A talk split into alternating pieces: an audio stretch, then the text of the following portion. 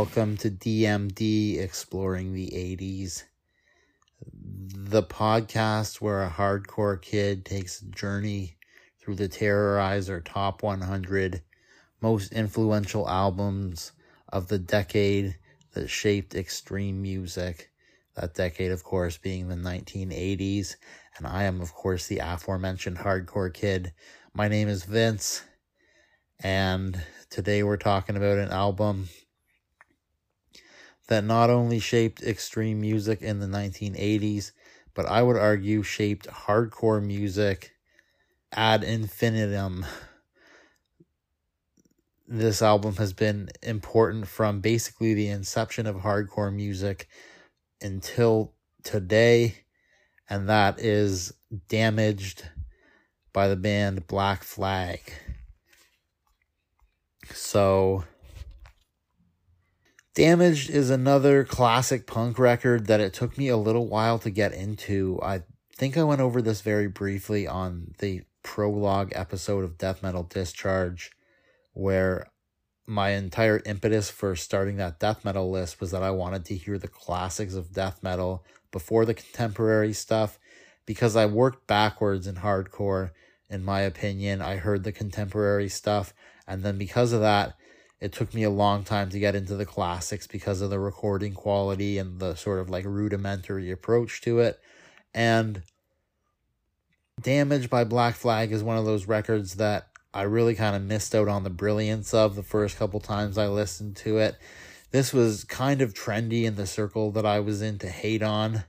Plus, you know, I remember trying to get into Black Flag. They had so many albums, and I downloaded all of them at once in a big media fire file. And like just didn't know where to start was just clicking on random songs being like oh i don't like this oh i don't like this and then you know add to the fact that people were saying henry rollins is a bad vocalist he's the worst black flag vocalist so i was listening to a lot of black flag trying to get into it and just couldn't do it but eventually I did come around to the band because I took the time to sit down and hear this album in its entirety.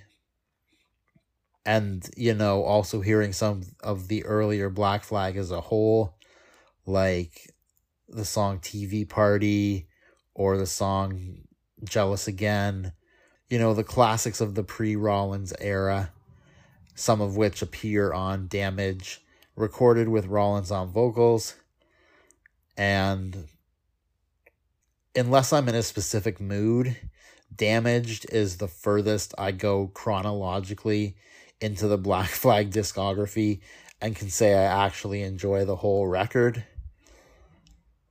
It's still a pretty heavy trip to listen to front to back.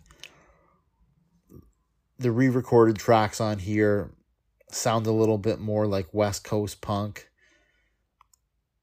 more like the Dead Kennedys. To me, I think maybe Black Flag was kind of pulling from their influences a bit more when they wrote TV Party or Six Pack. The stuff that was written for this record in particular has a more kind of distinct and unique quality to it. It's very dark. There's a decent amount of meandering and sort of like noodling and a lot of it is feral and kind of weird and the stuff that rips really rips some of the faster stuff on here is just has this almost like unapproachably intense quality to it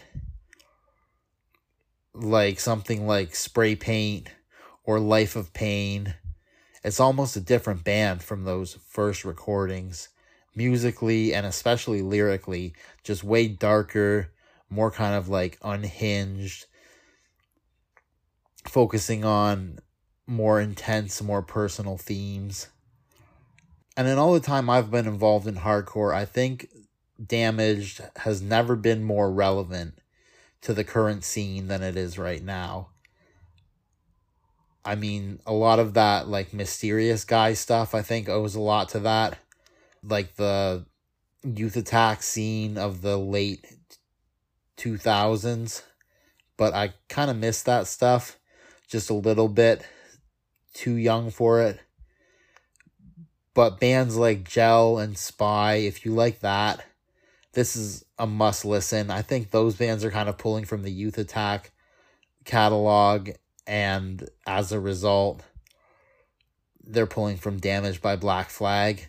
Even bands like Gulch, like there's a drum part in Gimme Gimme Gimme where you can see where Gulch got some of their ideas from and you know some of the like lack of approachability and weirdness i think gulch kind of borrowed that too this record is squarely hardcore punk it's not super hard but it has a ton of that black t-shirt like look at how deranged i am kind of energy like this wasn't music for pussies you know what i mean when it came out these dudes were fighting at shows and moshing hard. I mean, look at Rollins. The dude was shredded. And I think this record came before his gym arc, but he basically moved across the country to go live with a bunch of homeless punks in a practice space and get the shit kicked out of him on tour for eight months a year. So, like I said, this isn't music for wimps, even though it's not super macho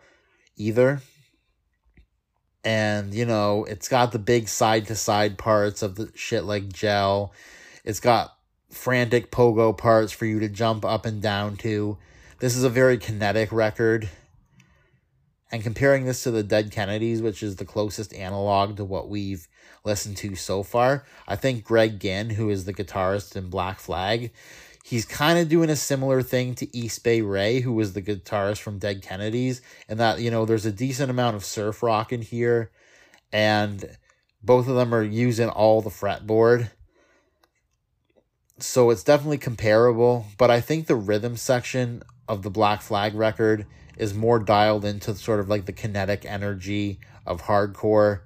The songs are a bit faster, they're a bit more straightforward a little bit more kind of built for jumping around and moshing in your bedroom too than the Dead Kennedys record. This album, Damage, feels a little front loaded to me. I think the first 10 songs on this record are like 7 for 10 on the banger ratio and include some of the best punk songs ever written, like Rise Above, Spray Paint, fucking I'm drawing blanks, but you know, like the some of the most classic punk songs ever written. And then after track 10, shit gets a little slower, gets a little weirder. I think a song like Damage 2 has some musical ideas that we're going to see pop up again in the later half of the decade with shit like Big Black and the Melvins. And I think it's going to take the music world a long time to catch up to this shit because for how influential it is, it's very off putting and irritating. It's an acquired taste for sure. And I think some of it is more influential than it is enjoyable. But the first 10 songs of this record just fucking absolutely smoke. My favorite songs on here Rise Above.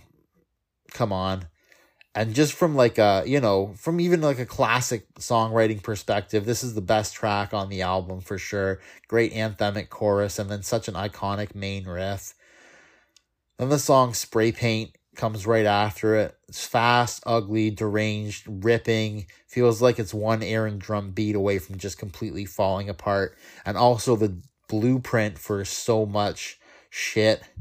Like so many bands copied the structure of that song. And then the song Depression, the real ones know all about depression. You know what I'm saying? This is basically a soundtrack to my life, and I like how it's fast and angry. I like how there's a song about depression and it's not fucking mopey and crying. It's fucking mad as shit. Because when I'm depressed, I'm angry about it. So yeah, my final thoughts on this record this is another absolute classic that if you're into hardcore, especially the type I mentioned earlier, the black t shirt, like reverb on the vocals type shit, if you haven't heard this already, just turn off this podcast, turn on Damaged by Black Flag, just listen to it. You don't need to hear the last 45 seconds of this podcast. I don't think it would appeal to every hardcore kid in the year 2023, nor do I think it needs to. But there are some undeniably great tracks on here, and I think if you spend time with this record, you'll come away loving at least a couple tracks from it. I think in some ways it really captures the moment of 1981 hardcore, but I also think it's way ahead of its time and that there are ideas on here that didn't really come to fruition as influential until later in the 80s, like way later in the 80s, like the second half of the 80s. So, yeah, Black Flag super ahead of their time. Check out Damaged. Next week, we're doing some more new wave of British heavy metal stuff. We're heavy into that. So enjoy the hardcore while you can and then check back in next week. I'll see you guys then. Bye.